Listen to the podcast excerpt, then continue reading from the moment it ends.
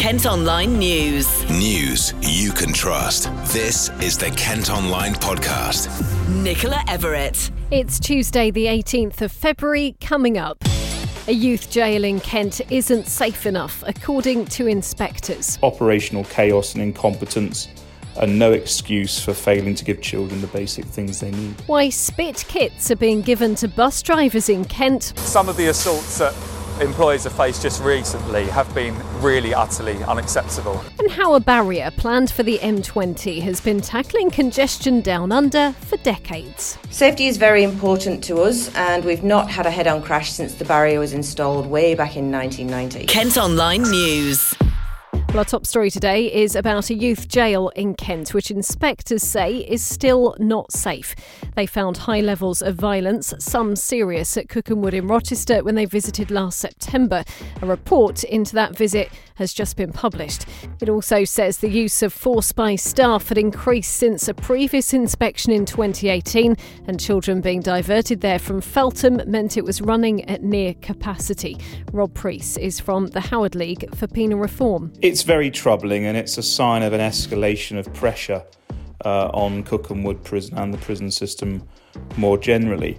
Um, and it isn't going to help us reduce crime and turn lives around.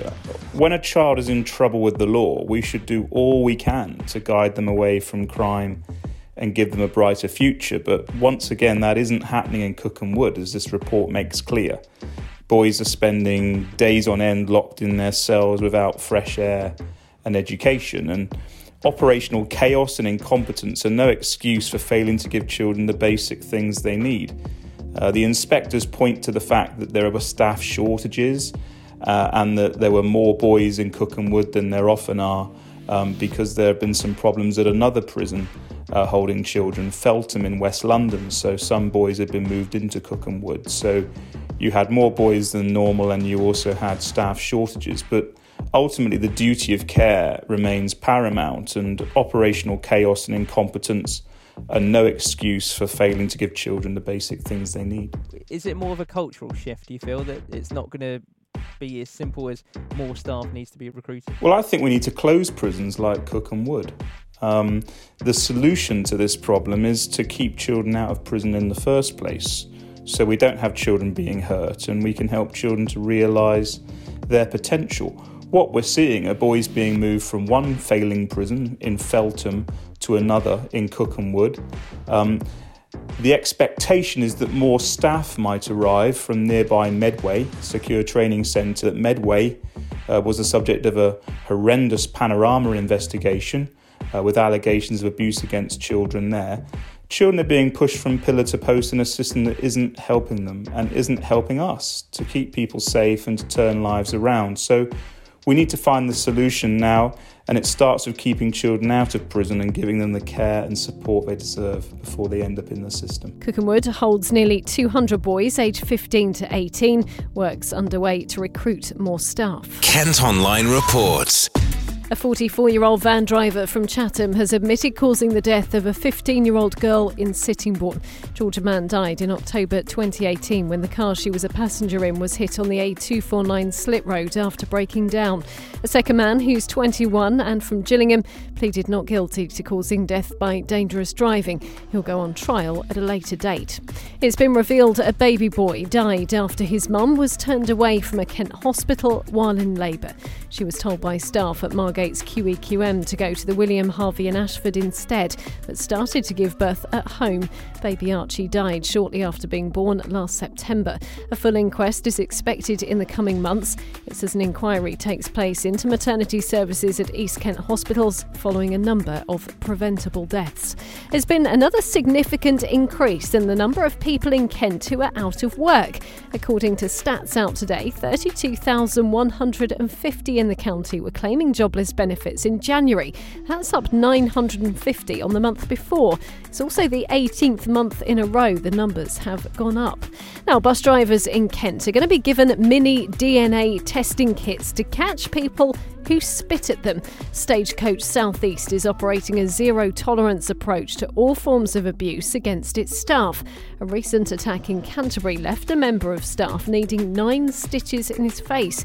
Joel Mitchell manages Stagecoach in Kent. One of the things that uh, has just been bothering me particularly is some of the verbal and physical assaults that the drivers can face when out on the road. But what's really important for me and a responsibility I have and a duty of care that I have is to our people, to our colleagues, the people that work here. There's about 1,300 or so colleagues that work at Stagecoach in the South East. We really want our drivers to be looking after our, our customers and the customers at the heart is what this business is about for the next five years. But our job as a management team in supporting through the Zero Tolerance campaign is supporting our frontline colleagues who are looking after those customers to be able to do so. And it's our ask, therefore, that our customers look after our colleagues too. Some of the assaults that employees have faced just recently have been really utterly unacceptable. You'll see the uniform, but that, that's someone's mum or that's someone's dad or it's their friend or it's their partner. And it's really important that we're all kind and supporting each other uh, in driving bus into the forefront of everything we need to do in society. Kent Online reports. Detectives think three robberies in and around Ashford could well be linked. Three men broke into a house in Frittenden earlier this month before threatening the owner and stealing his car. It's thought it could be connected to attempted robberies in Biddenden and Ruckinge the following week. Now, there are concerns a new drive through at a McDonald's in Greenhithe could cause congestion and pollution. Plans to extend the fast food chain in London Road were submitted to Dartford Council earlier this month, but residents say they're worried about more rubbish in the streets and traffic. And Kent Online's been hearing how a concrete barrier like the one that's going to be used on the M20 has been easing traffic congestion in New Zealand for 30 years. It's deployed on the Auckland Harbour Bridge, which is used by around 180,000 vehicles every day. Andrea Williamson is the Auckland System Manager from Waka Kotahi, the New Zealand transport system. The movable lane barrier is used on the Auckland Harbour Bridge, which links the northern suburbs with the city across the Waitemata Harbour. The barrier consists of a 600 650 long, metre long string of concrete units. There's a total of eight lanes on the harbour bridge, and the movable barrier is located in the centre of the bridge. And this allows the bridge lanes to be changed depending on the time of day. Our barriers are moved four times a day, so that's every 24 hours they're moved for four times. So in the morning peak, we have five lanes coming into Auckland City, and we have three lanes heading north out of the city. In the middle of the day, so that's during the day, in the evening, and the weekends, we've got four lanes in each direction. And in the evening peak, we've got five lanes exiting the city and three lanes coming into town. The barriers are moved in a single lane shift by barrier transfer machines, and it takes about 20 minutes to do a full shift.